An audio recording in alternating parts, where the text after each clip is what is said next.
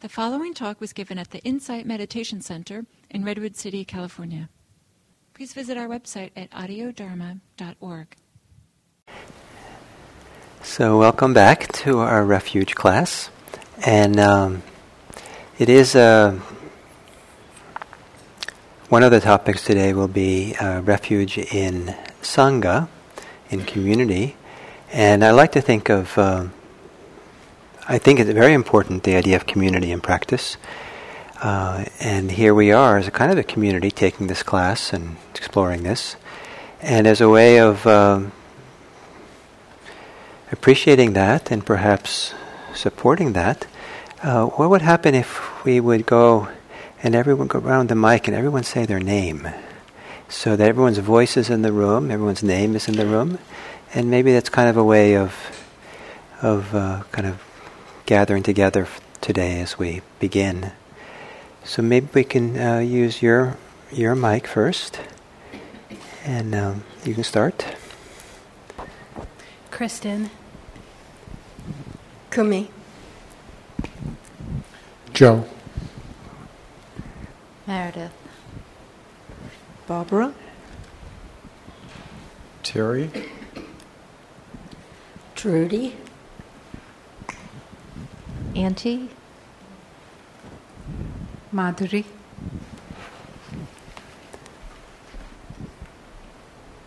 Bess.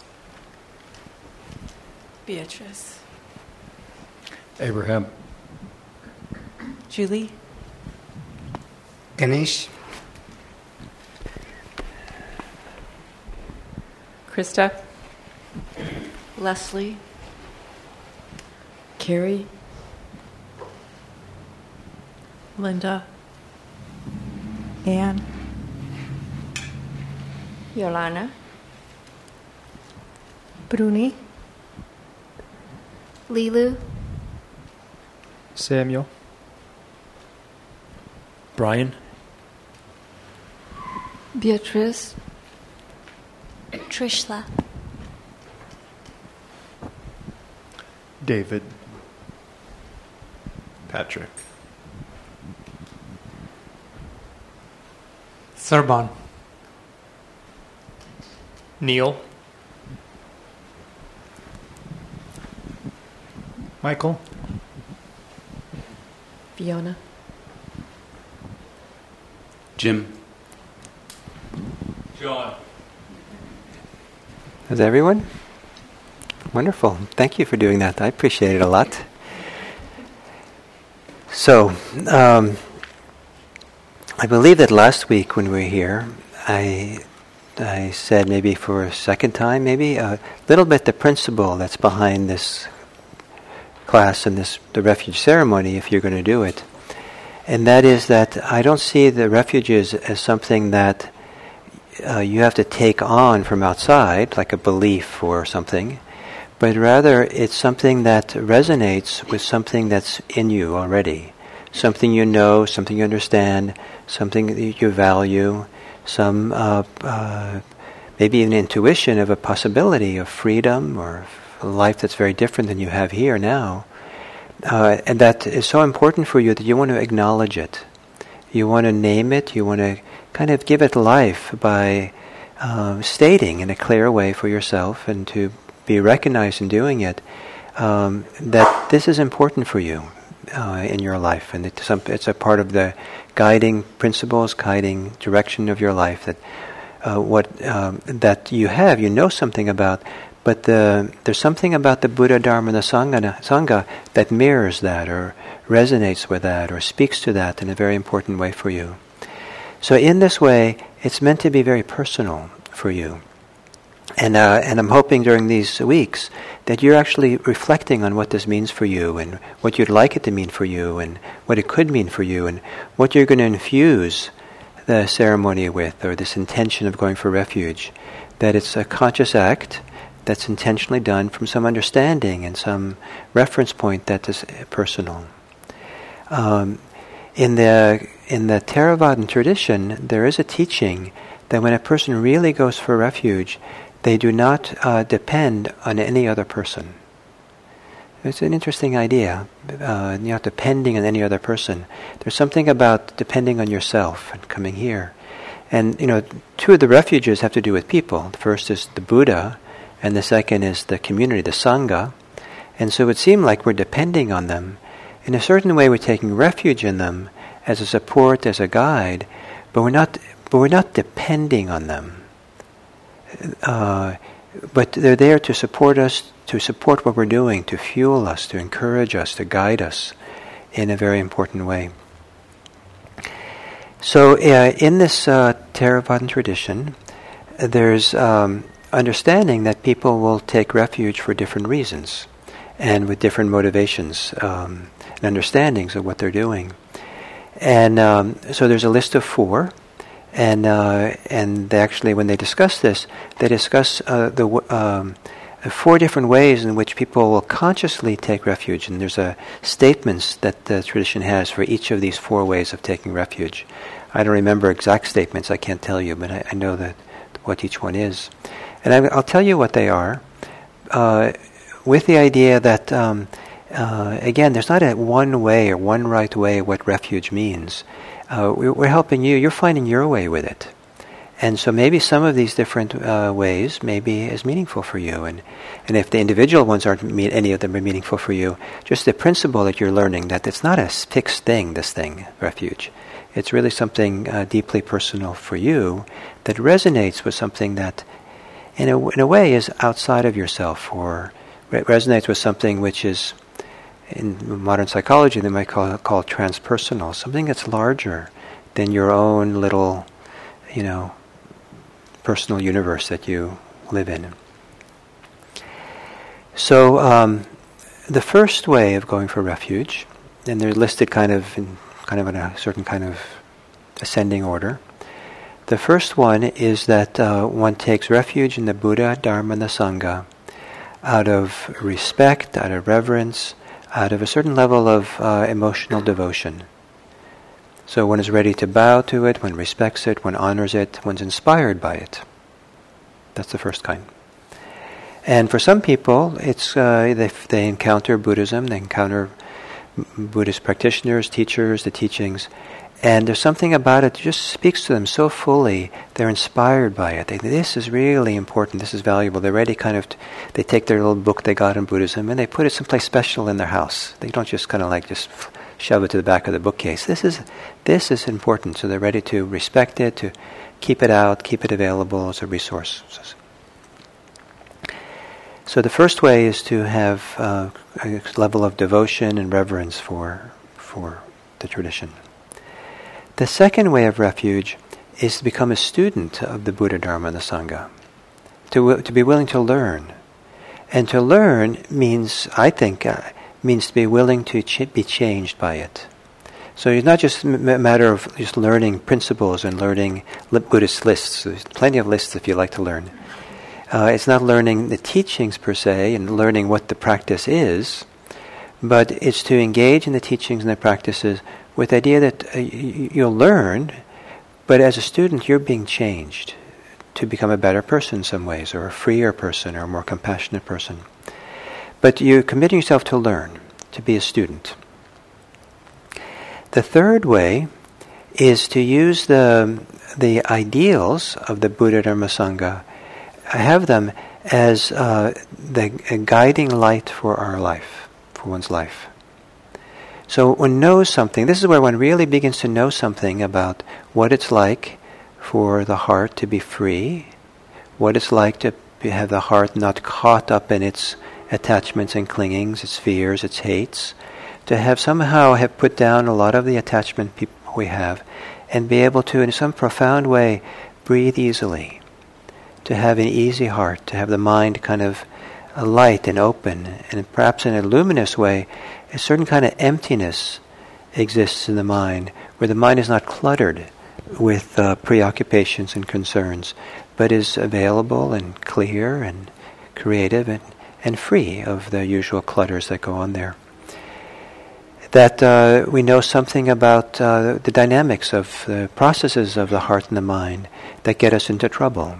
We recognize clearly the m- momentums of clinging or craving or compulsion or contraction that goes on that seems to get us in trouble, seems to create kind of uh, uncomfortable life, maybe a lot more dramatic than a life of great suffering. And we see, we recognize the possibility of what it's like not to cling to that, to have a mind without those things, and to have a clear sense that this is this liberation, this freedom of the mind from clutter and attachments and clinging, the mind that uh, uh, that then has room for love and empathy and generosity and wisdom, that those ideals are the guiding light. And here, it's, it's not when, it's not when still a student of the Dharma, but when it's not studying it so much as when it's beginning to live into it. So that's a third way of going for refuge.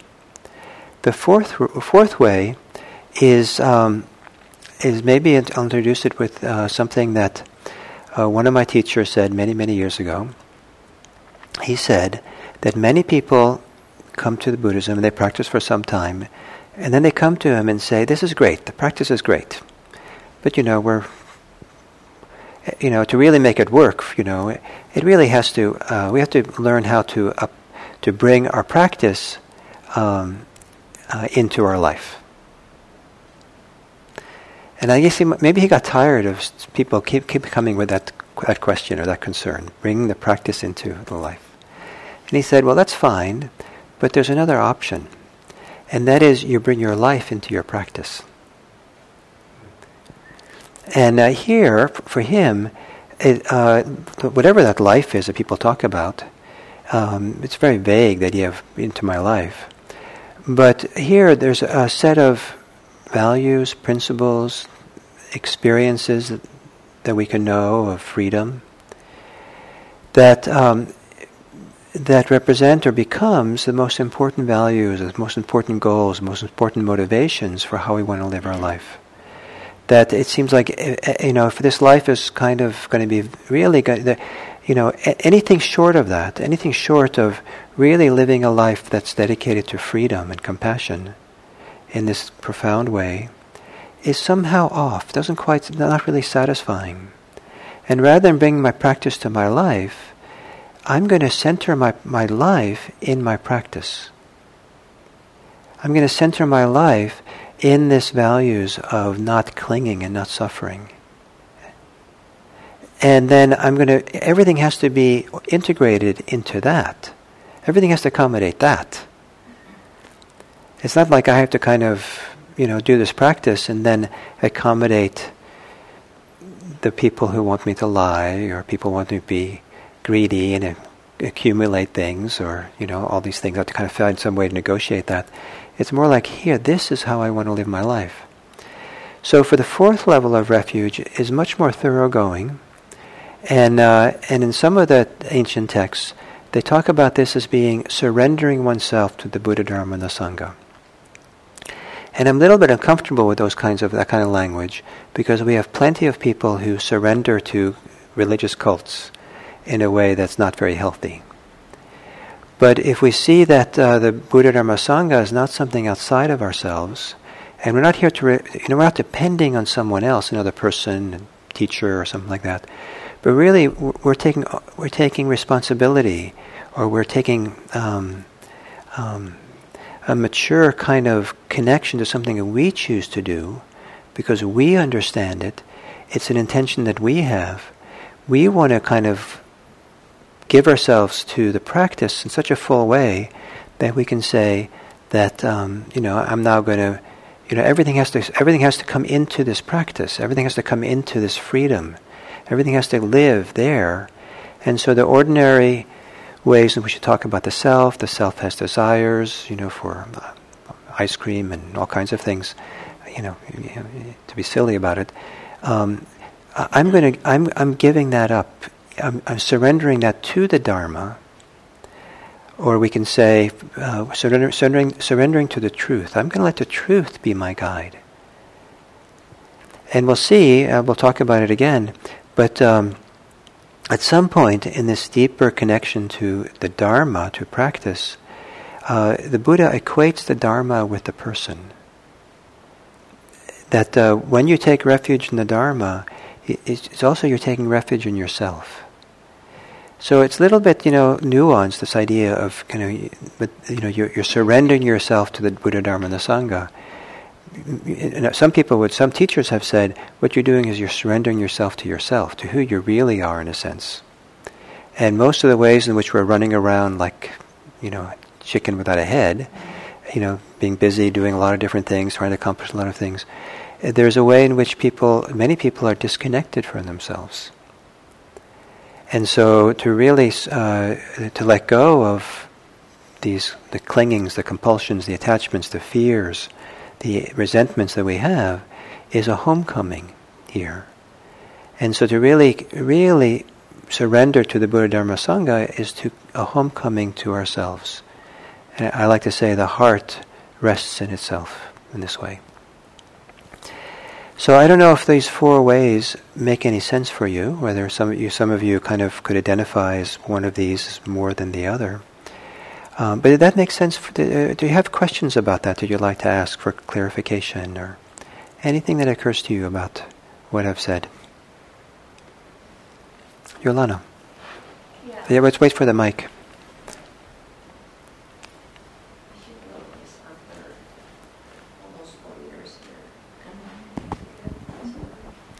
Um, in the beginning, you said uh, in the Theravadan tradition, this is how it works. What about other traditions? I mean, I only know Theravada, Ah. I guess, because I only know you. Other any other traditions? As far as I know, all Buddhist traditions do refuge ceremony. It's like one of the most common ceremonies, common religious steps that people take. And if you go to Japan, if you go to China, people are chanting the refuges. And um, and uh, when I became ordained as a Zen monk, uh, you had to sew your own robes, and for every stitch, you had to do it by hand. Every stitch you had to uh, recite in your mind. You could do it silently. You had to say to yourself uh, the uh, Japanese version, Japanese way of saying, um, "I take refuge in the Buddha." And um, and um, so you know, so yeah, you know, so it's it's very, it's very common. Exactly what it means in these different traditions, there might be nuances of difference how it's understood, um, and um, and uh, and sometimes some of these uh, other Mahayana traditions are a little bit esoteric, where they have some idea. It's kind of like they believe that there's some kind of to say it lightly or say it kind of vaguely. There's a kind of uh, energy that's been transmitted from some kind of cosmic beginning that travels through a lineage of teachers. And they're transmitted, and when, when you take refuge in a formal way and receive the precepts, you're kind of receiving that energy. You kind of receive, like you're given the refuges, and you're given the precepts. And it has, it has a little bit of a mystical, a little bit metaphysical kind of idea of what it is. And um, so, so I, I've, I've seen that a little bit in some of the Mahayana traditions, but I can't really speak for all the other ones. The hallmark, or one of the characteristics of this Theravadan tradition, is that compared to a lot of the others and uh, Buddhist traditions, it, it's the, probably the one that is most human-centered, or, or I like I, what I prefer to call it, most naturalistic. And the Buddha is understood as being a human being, whereas in other Buddhist traditions, sometimes the Buddha is really some kind of trans-human or beyond human, or it's a little bit hard exactly to characterize, but it's you know it's not it's not humans, you know. And so I, I really like this the naturalistic naturalism of this tradition, and and um, so so there's so sometimes it gets a little bit more. But I, you know, but you have to you have to ask people who represent these other traditions to really find out. I'm sure it's, but it's, it's always a, it's always a, a heartfelt thing. It's always something that's very deep in people's life, devotional life, or something. Thank you. So, Anne, you had something?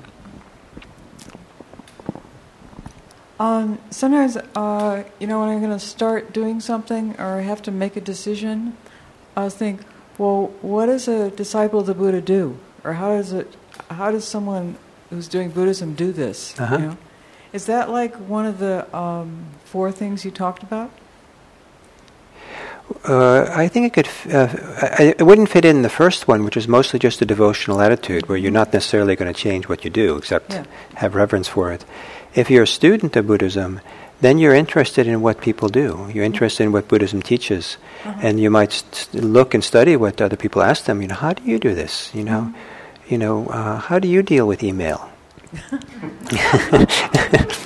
and uh, and maybe they'll have some very interesting things to say about email. That wow, that really makes sense to me. And that oh, thank you. That that approach to email, I see how I can stay connected to myself. Thank you. But I ask it to myself, Yeah. not to other people. So, and do you get answers sometimes? Yeah. Fantastic. so that's fantastic. So, so maybe that's more like the third uh, form of refuge, where you're using those ideals as a guide.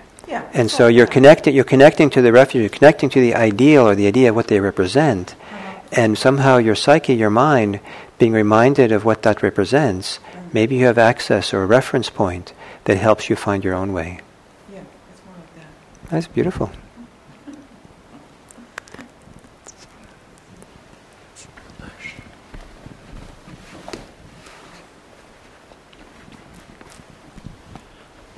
Um, my mind's a bit muddled, and I'm hoping somebody else feels the same way. Can you just briefly or succinctly describe the four uh, approaches again? I mean, I'm pretty good with the first one, but the second, third, and fourth kind of ran together. So th- to, uh, maybe in one words, uh, devotion, studying, guide, being guided, and surrendering.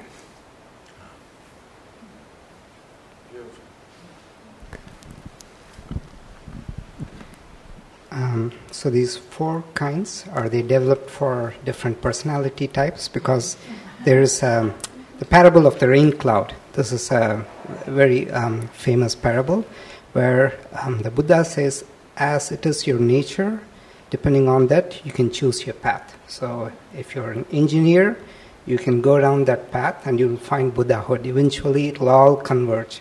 Just like um, This is Lotus Sutra, right? um, the the parable of the flowers or the rain cloud. It's called by different names.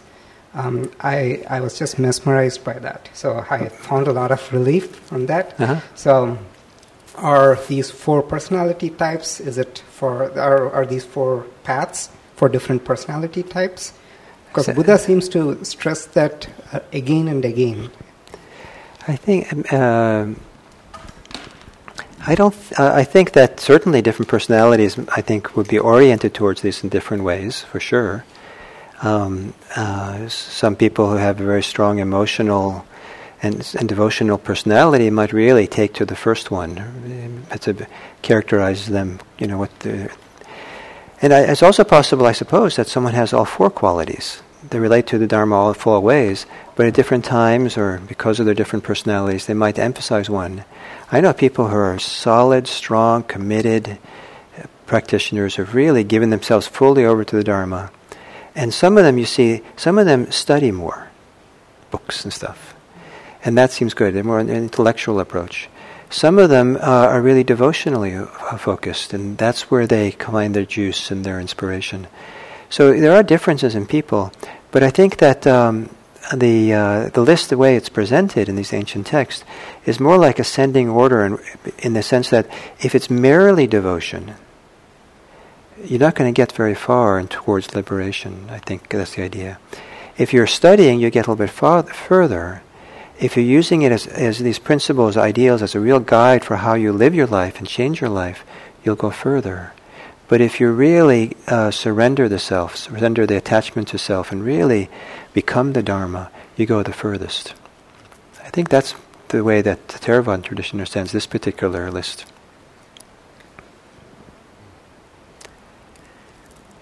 So, having said that, um, I like for us to just sit for a few minutes, so in silence, maybe for five minutes or so, and uh, partly to let this somehow be digested in you.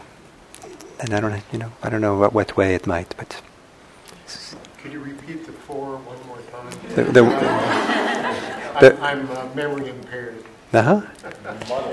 So, so again, just the words. So, uh, devotion Devotion. to the Buddha Dharma Sangha, Okay. a student of the Buddha Dharma Sangha,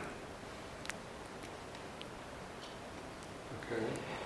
uh, using the Buddha Dharma Sangha as your North Star, as your, as your guide, Okay. and then surrendering to the Buddha Dharma Sangha.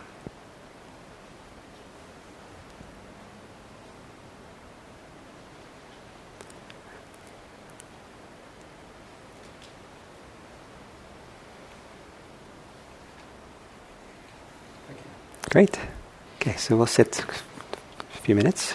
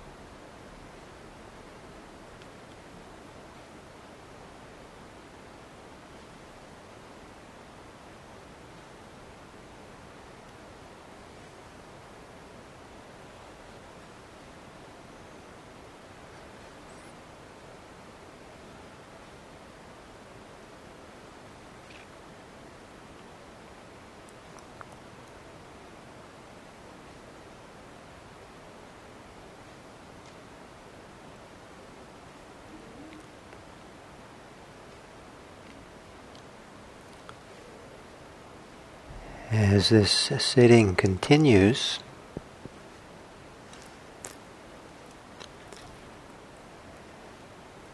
as we continue sitting here, I'm going to evoke or name a few qualities of mind or heart. And as I evoke them, you might see if there's any reference point that you have for these. Maybe in your memory of a time in your life when you felt these things, or maybe some of it's present for you now. And these qualities are related to the Buddha's awakening.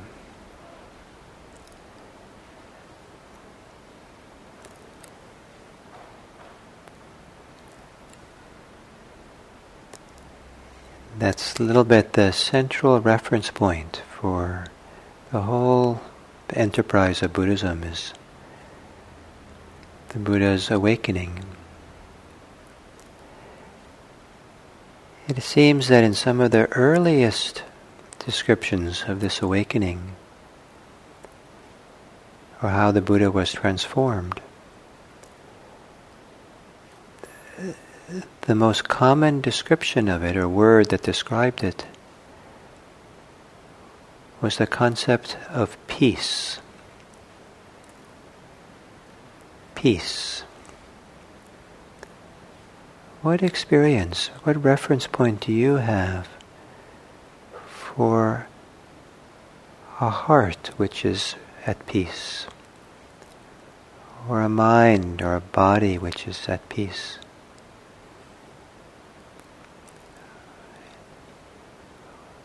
Was there, what time in your life, what situation in life did you feel the most inner peace? Or the most peace?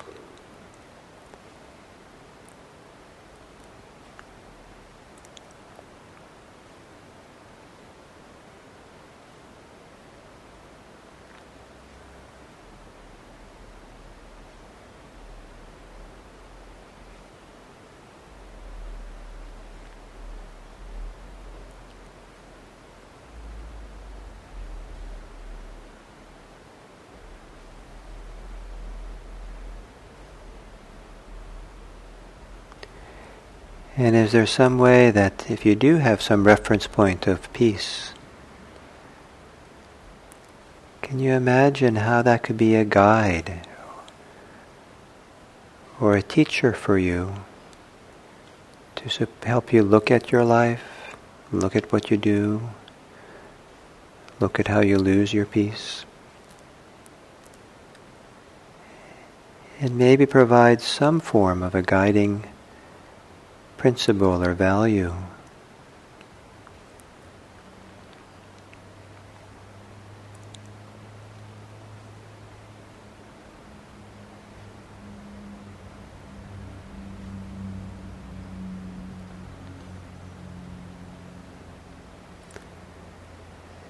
Then a second concept that's used to describe the Buddha's awakening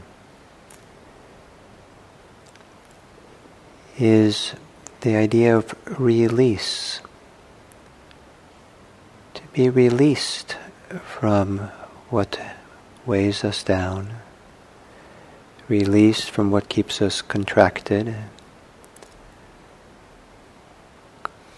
caught, released from what keeps us back.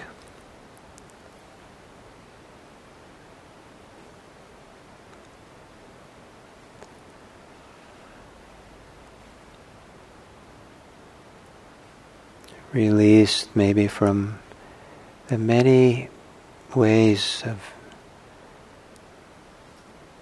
relating to oneself that are unkind, released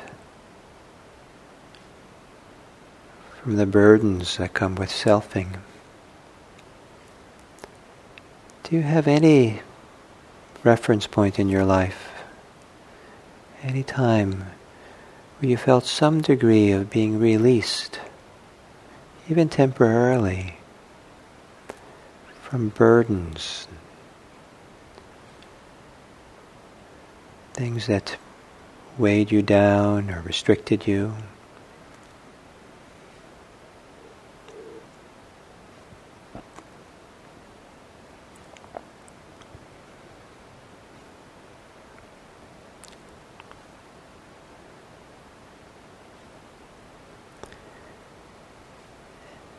And is there some way that whatever degree of release that you've experienced, that you know of, that it can be a teacher for you, a guide,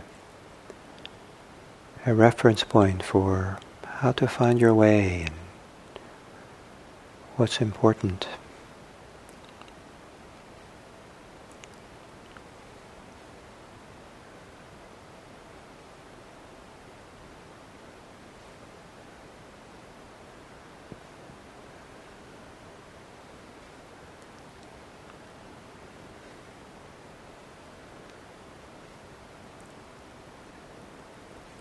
And then another concept or quality that was used to describe the Buddha's awakening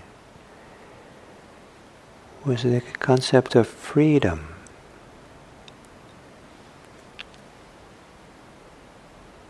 Once you're released, there's freedom. Freedom to move, freedom to be. The joy of not being restricted but being able to be in this world in a certain way, an unrestricted way.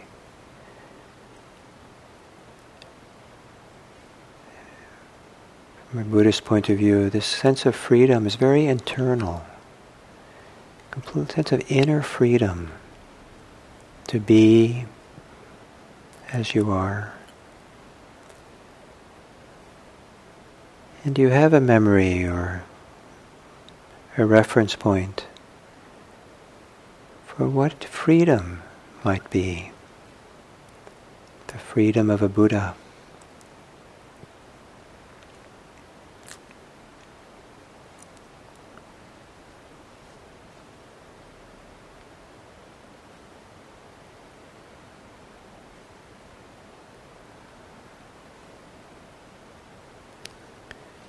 And what value does this freedom have for you?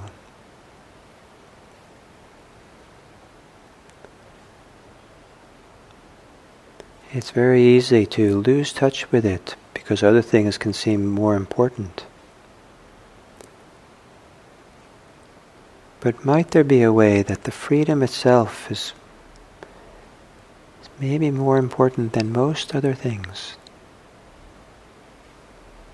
Especially when you realize you don't have to sacrifice the sense of freedom to take care of other things.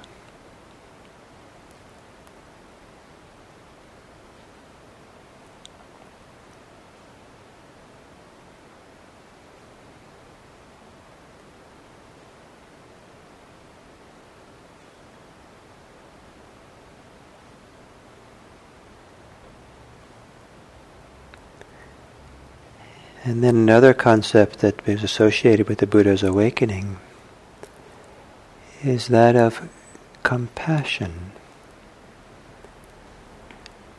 And do you have a memory of a time or a reference point for compassion living inside of you? Or a time that you were the recipient of someone's compassion?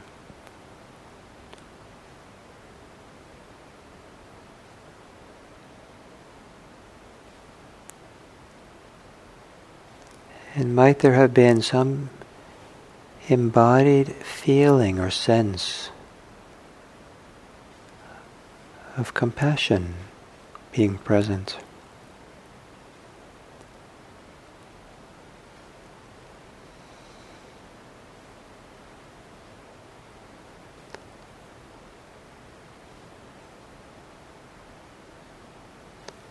And to, is there some way in which compassion is can be a teacher or a guide, a guiding principle, a refuge or a support.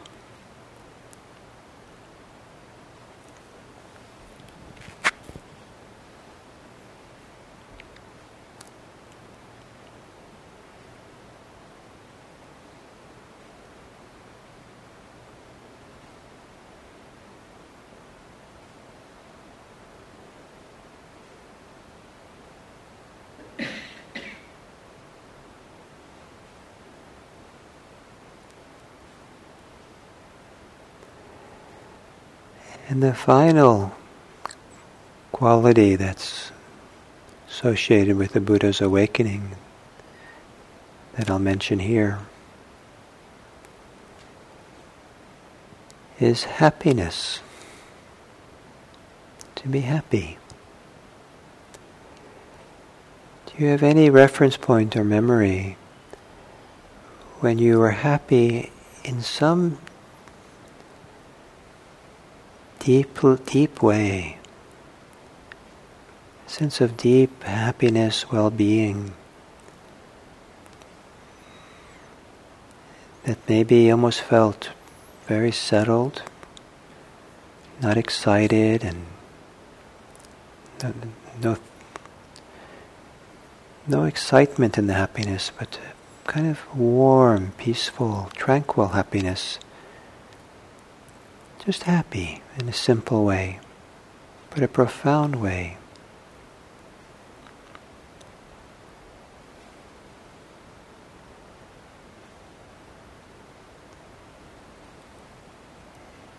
And is there some way that happiness can be a teacher or a guide. That this tranquil happiness can be a refuge, a support.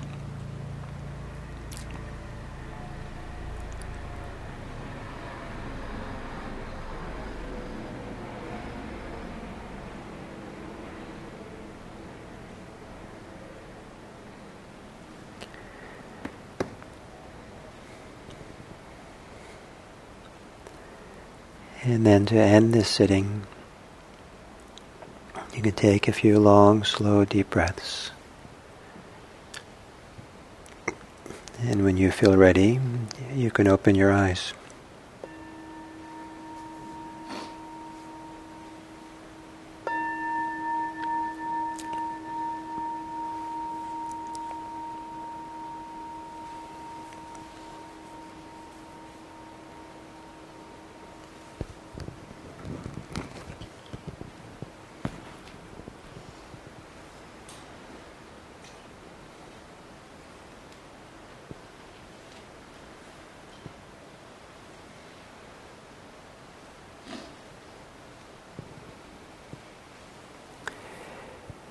So, one way or the other, the, idea of awakening and all the different facets of what that might mean is somehow um, embedded in each of the three refuges.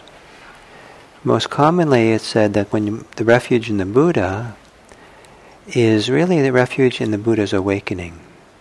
That that's what we're really relying on or trusting or or finding our support with, or that we somehow orient towards, or represents our motivation, our dedication.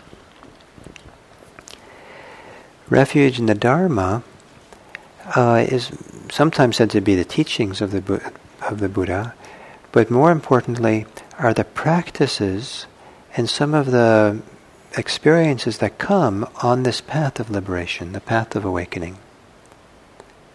So it's something experiential that we engage in, that we do. Very few couch potatoes watching TV have become enlightened or have tasted or touched some of the real fruits of what this Dharma has to be. It requires doing something. It requires something of us action, engagement. We have to, in some ways, give ourselves to what this practice is, to bring, us, bring it into our lives, be our lives for the fruit to happen.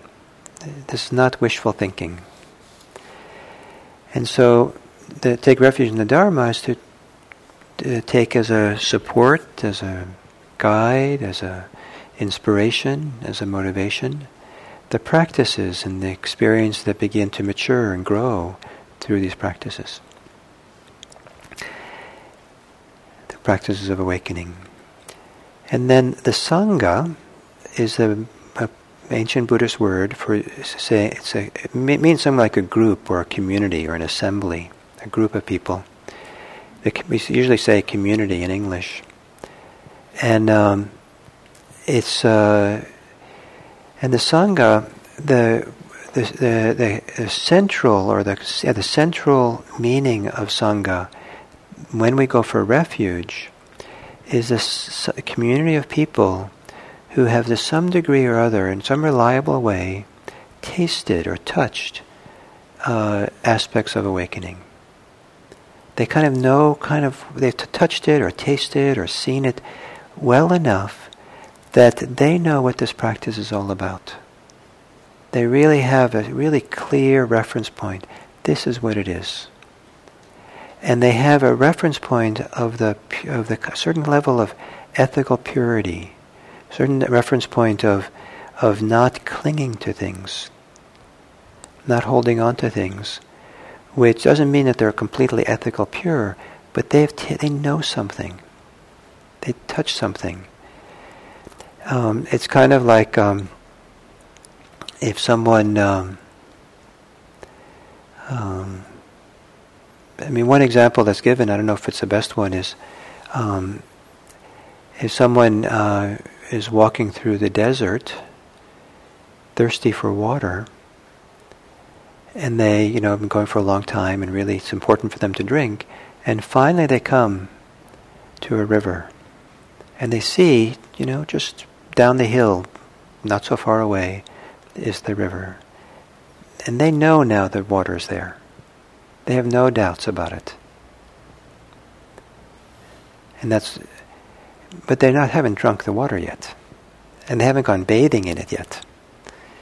So for some people, this uh, the the there's no the people uh, the sangha the people have no doubt.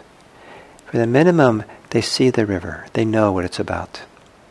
They have enough experience, enough contact with peace, some quality of peace, some quality of release, some quality aspect of freedom, some aspect of um, compassion, some aspect of happiness that is qualitatively different or is transformative or points to a different way of living that's not based on greed, hate, and delusion, which I think a fair number of human beings base their life on.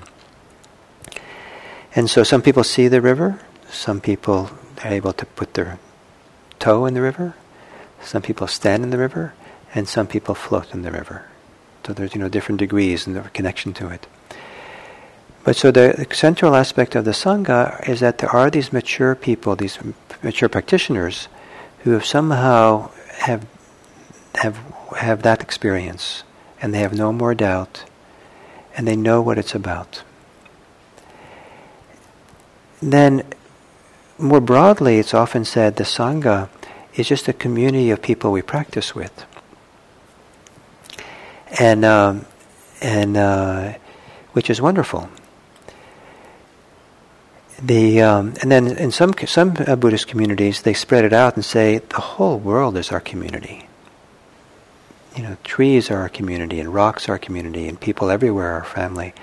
And that's a very profound thing to say um, and it's meaningful. It's, a, it's a very relevant in, in, a certain way.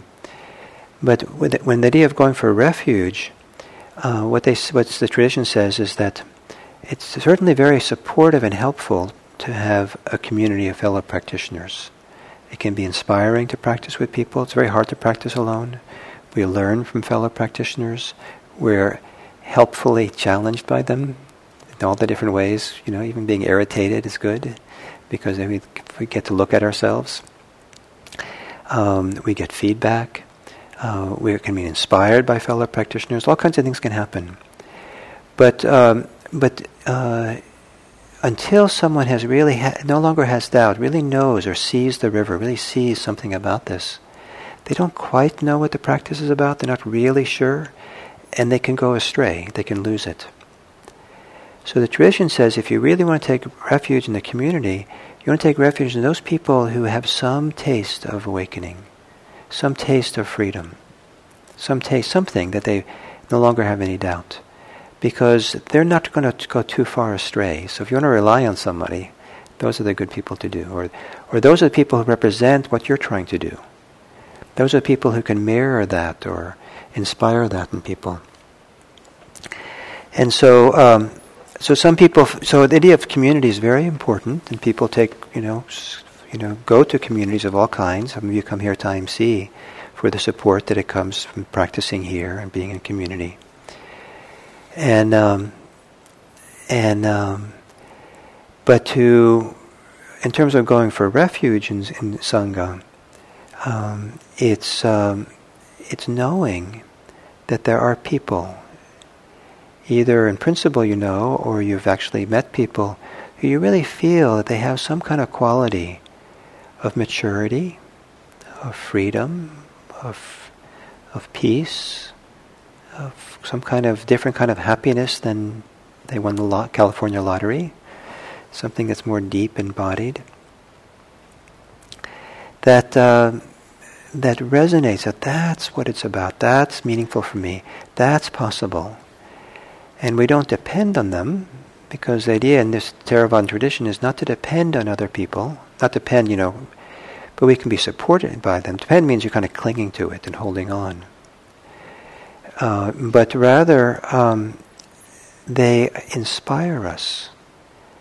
They remind us. They say, if, you know, like, oh, if that person can do it, then maybe I can do it. This is a human possibility. In the Zen tradition I practiced with, there was this teaching I heard periodically that all the great Zen teachers down through the ages, they, they were just like you at one point.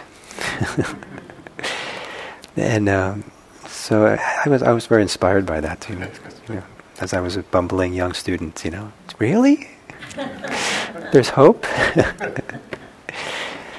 and um, so community has a, a, is very very important for this, um, and I think it's been many times undervalued. And even people who practice in uh, you know in caves all alone, the community is not very far away in their mind. Maybe not in you know physically far away, but chances are that um, they're not practicing without some reference point to a teacher they had, to people introduced them to the practice, to knowing there's other people practicing, all kinds of things. And I can say very confidently that uh, I would not have practiced as much as I did if I didn't practice in, in community with other people.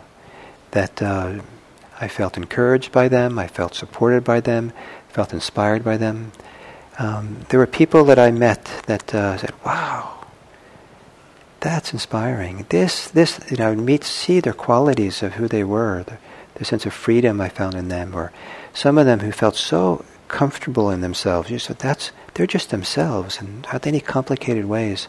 So, wow, that's possible. My uh, first Zen teacher, um, maybe I told you the story uh, that. Um, uh, what, what inspired me the most about him was how ordinary he was. But there was something extraordinary about his ordinariness because there's very few people who are ordinary, really.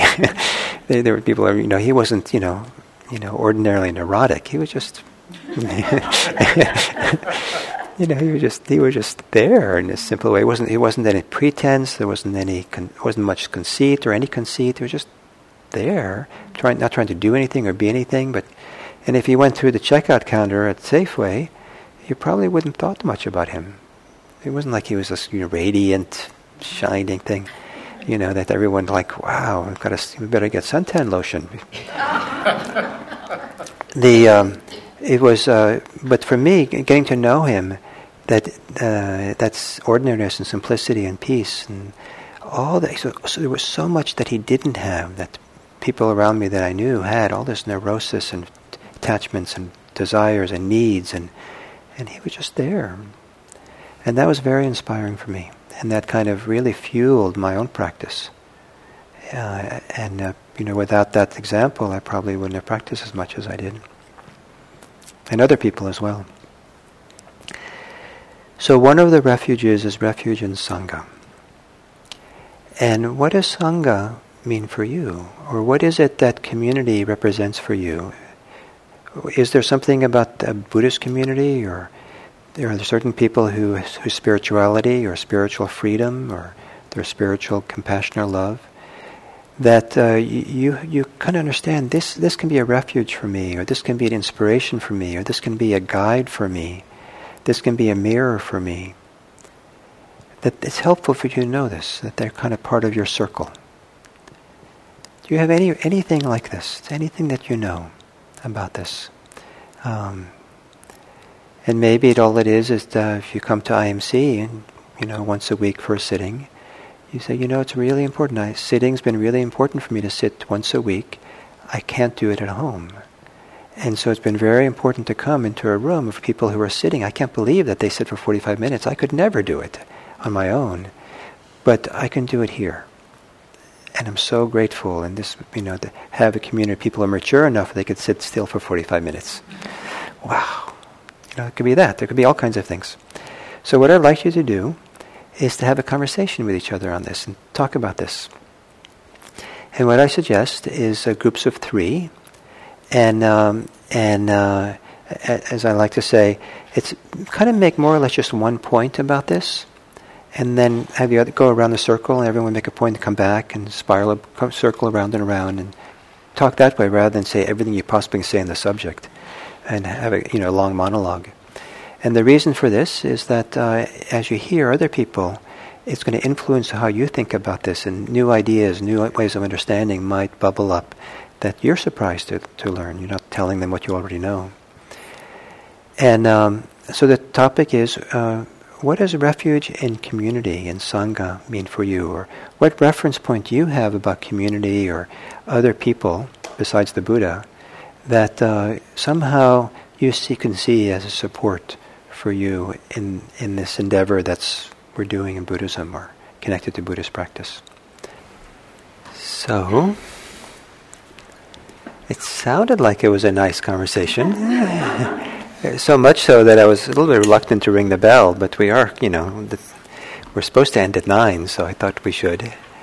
Um, uh, it would be nice maybe to have two or three comments about uh, what that was like or did you learn something new or have some new understanding or new insights or perspectives from being part of that conversation? It'd be nice to hear something from some of you.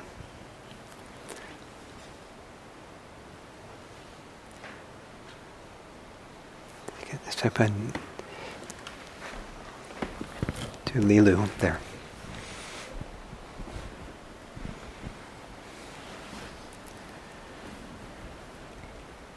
Um, I felt we had a very heartfelt sharing with our group, and two pieces that came up that I was really touched by was how we talked about how our families of origin or our communities of origin kind of inform our relationship to community, and um, we all had came from various different communities, religious and spiritual communities, and that that was meaningful for us and that we still carry that with us in um, I think in healthy ways now um, into our new communities or our current communities.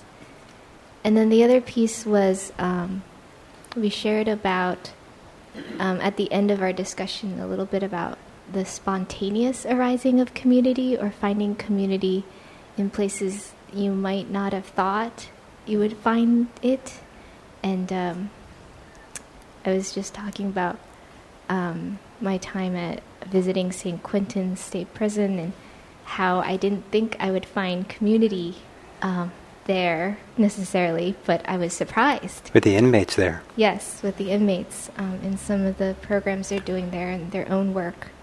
Um, so and th- these were people you thought maybe you shouldn't go into San Quentin, right? you, you, you, almost, you almost didn't go. I didn't mean to embarrass you, but, but it was just a, just a contrast. I couldn't help but the contrast of going in a place where it just was not where you felt it was safe. You, you had doubts of going, right? And uh, but then you went, and you were, you were, I think you were surprised what you discovered, right? The Community in a place, and the people she had spent time with were people who were doing this practice of ours and who are you know transformed by it in remarkable ways. So it wasn't just he was you know hung out in death row or something.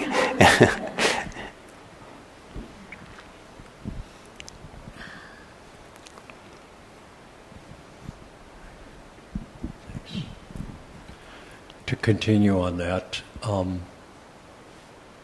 your sentences, not sentences, your words, and when you came to compassion, and I found my mind going um, very much to. I also had that opportunity years ago to go to San Quentin and be with uh, those people that I respect and admire so much. And whenever uh, uh, things are really difficult, for whatever reason, uh, maybe some neuroses, who knows, um, that's what really strikes me is um, the sense of community and the compassion that I feel for them.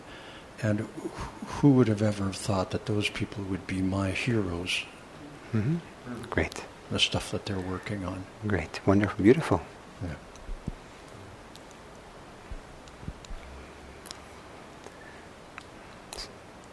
Yeah, here, right here in the front. Oh, yeah, let's have here. Have you been trying to speak? No? Oh, okay.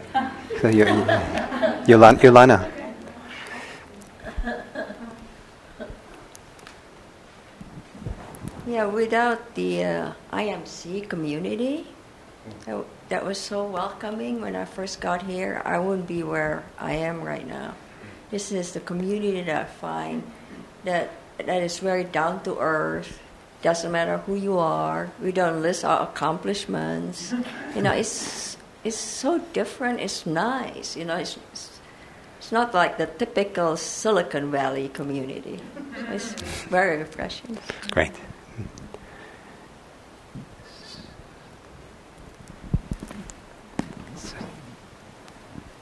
Abraham, if you can pass that yours back to no, you can speak. No, no, you can speak. And, no, it's your turn. It's your turn. I just wanted to go a little faster. That's all.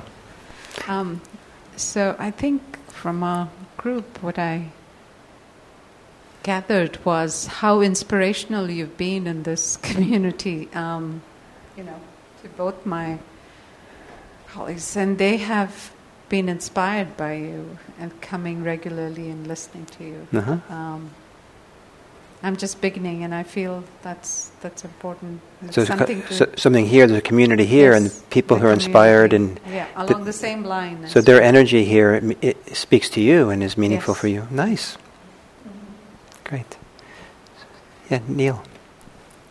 So, um,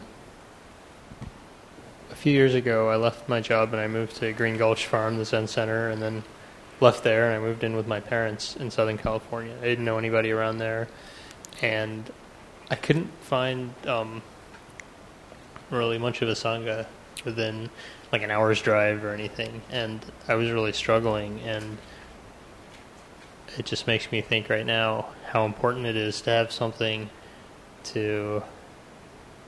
There's just so much. There's the people like uh, sitting on retreat, especially how supported I feel by everybody else who's participating, um, and and the compassion that I and the and the and the love I feel for people by the end of that retreat, um, or or something like that, and also just the structure that that this kind of community gives me by having a a sit every Sunday or Monday or Tuesday or every day really, um, and and uh, a reminder of you know constant reminders and constantly being brought into back into. Know uh, bringing the, the teaching back into focus that this is really you know, the teaching or the practice or something back into great back in front of me here. Great, thank you. Great, thank you for your comments. I appreciate them a lot. So, um, so refuge in sangha in community, and um, so we do have I do have this uh, handout here, which I'll pass out in a few minutes, uh, on community on Sangha, some thoughts of, that I have on it, and maybe this will give you a little more to think about. And, and uh, part of the function of these handouts that I give you at the end of this classes is just so during the week you have more to listen to or more, more, more to reflect on. And because I'm hoping that you are reflecting on this way as you go along. And, and perhaps there's even friends you can go for a walk with that maybe you can say, no, I'm taking this funny class. and there's uh, strange ideas. And but you know, can I? Can I'd like to talk to you a little bit about these ideas. Or he's asking us to. The teacher's asking us to do this personal reflection. What does this mean for me personally? And maybe your friend can help you with that exploration. And so, so the idea is so li- something lives in you because I re- really want this to be, you know, something that's living in you and alive in you and and uh, you know that has you know strength, strength or a spark in you. That's what we want to see. Um, I don't want to make Buddhists. We're interested in Buddhas. So, um, so anyway, so the refuge and community, and then uh, next week we're going to spend time um, talking about um, the precepts or the virtues or the ethics of Buddhism. It's um, they're considered inseparable from the idea of refuge. And why is it that precept or virtue or ethics is considered inseparable?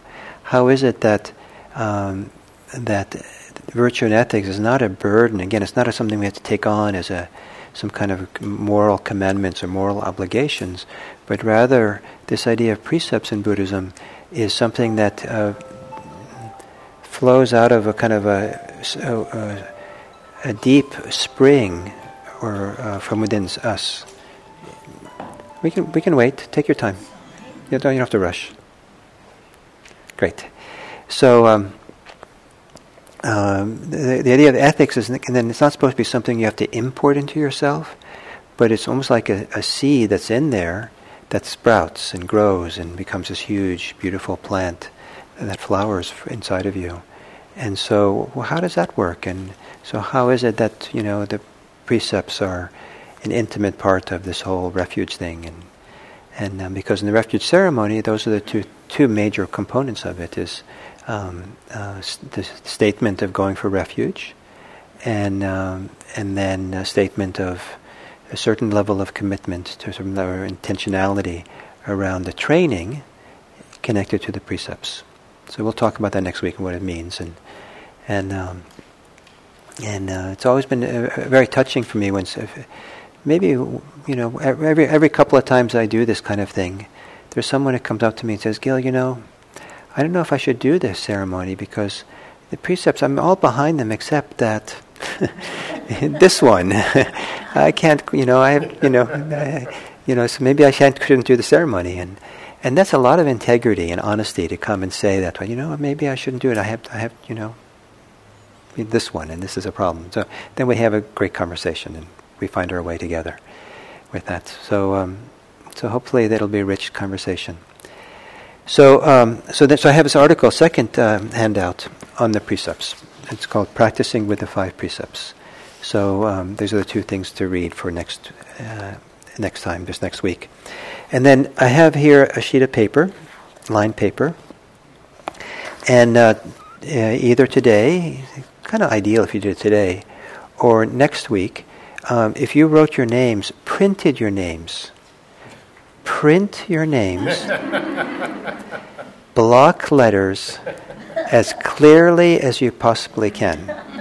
Because I'll use that to be the name we'll put, we're gonna, you're going to get a refuge document, like a certificate or something. And, um, and so, you know, it's nice to have your name spelled accurately there. And um, so whatever well, you want the name to be on there. You know, if, you know if it's Joe is you know what you most identify with or most meaningful. Great. If it's, if it's Joseph, I don't know. You know, you can do that. Whatever you whatever, whatever's meaningful for you. And um, and the, so I'll pa- start passing this around. I'll say a few more words, and you can fill it out. And if you're unsure, you can wait till next week, or you can unsure, you can still put your name on there and and um, and tell me you're not coming later or just don't come. some people, some, some years, people have come to this, have told me, I'm not ready. I, am not quite ready for this, uh, but can I come to the ceremony? And so they come and they sit in the audience, and then the next time I do it, they do the class again, and then, they, then they're ready for the ceremony. And I'm also quite touched by this, that, uh, that this is their, their discernment, is that they, you know, feel like they're, you know, they want to wait until they're really ready or something. Someone asked last week if uh, we could, you could have uh, guests, and uh, yeah, it's it's uh, great to have guests if you'd like to have them here to support you or to witness you or to make it. You can do that, and um, and what we'll try to do is um, uh, we'll talk a little more about what we'll do that evening, But um, uh, it might be nice to come a little bit early, and maybe we'll have a little bit of sparkling water or something, and then we'll have a little reception or something or, or, uh, afterwards. You know, we should have a party, right? You know, we'll find out what kind of parties Buddhists have. yeah, you know, this is how they party. what have I done? Taking refuge with this. I don't know what we'll do. We'll, we'll, something will happen, but uh, but we'll talk more about it next week. Finally, um, through a scheduling complication, it's called that way. Andrea Fella has her her week long pra- uh, practice groups that meets here next week, and uh, so that sh- so she was planning to be here next Wednesday. So next Wednesday we're going to share the building, and most likely what will happen is we'll be in the meditation hall, and she'll be in the community hall with her group, and we'll close the the sliding door, and so for coming in here, you'll come in through that door right there from the from the porch. So that'll be open, and there'll be a sign that explains that. And so you wouldn't go in there because that's her people, her group. You come in here, and then I'll say this again. But if you need to use the bathroom while you're here, um, if you come just before 7:30, you can, you know, you don't have to worry too much. But you can go come in through the uh, through the back door of the kitchen, just so you're not going through her sp- this, that space. There's also um, a uh, bathroom upstairs, top of the spiral staircase. You can get through it through that door and up through the library. You just have to hold on to the railing well as you go up, because you don't slip on the steps. Yes. I think it's easy to use the bathroom there, going through this door and go to the kitchen. Yeah, Andrea would prefer you, you use this. Andrea would prefer you use a spiral staircase because then there's less noise and activity where she's having her thing. But if any reason at all you don't want to go upstairs or can't go upstairs, um, then of course then she's ready for people to use do that what you're what you're saying. So it's up to you. I didn't hear what she said. Oh, uh, if you're comfortable going up the spiral staircase.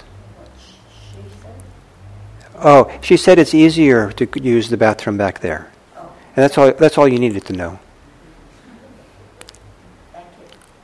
Thank you. yes. Um, I somehow got this idea that both groups were going to become one Wednesday night, and then I didn't have to figure out. Oh, because you're in the other group too? Mm-hmm. Yeah. That's unlikely. So yeah, so Andrea's told me that today. There might be some people who have to. Yeah. So so you so uh, you have to decide what where it's most where you want to be, and this is you know two. Uh, but uh, we are recording it. So one possibility is you go to Andrea's group and then you can listen to this later. But uh, or I don't know if she's recording hers or vice versa or.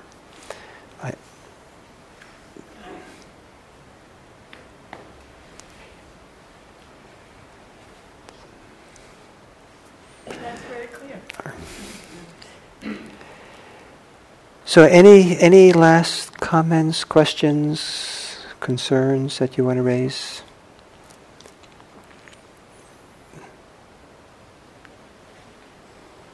Yeah, Ilana. I will. Uh, oh, you. go ahead. You go first. I would want very much to attend the ceremony. Unfortunately, I have to go out of the country on the 29th of May. Oh, this so is on the, this, no, no, it's on the 23rd. Isn't it? It's on the 23rd. Uh, oh. Uh, yeah, in two weeks. Oh. Yeah. Yeah, there, was some place in the calendar that said it was going to be on the 30th. Yeah, yes. But it's not on the 30th, it's on the 23rd. Oh. So in two weeks. Perfect. Okay. Thank you.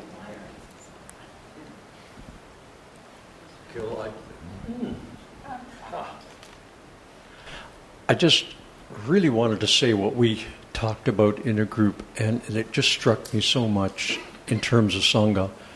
Where else do we get to talk and explore the things that we do, that we explore with Sangha? Which other people? Not too many. Yeah, yeah. It's, it's, yeah, many people comment about this that uh, you were talking about very important uh, things in people's lives and uh, aspects of human life that it's difficult to have a concentrated conversation with people, you know, on BART or something, or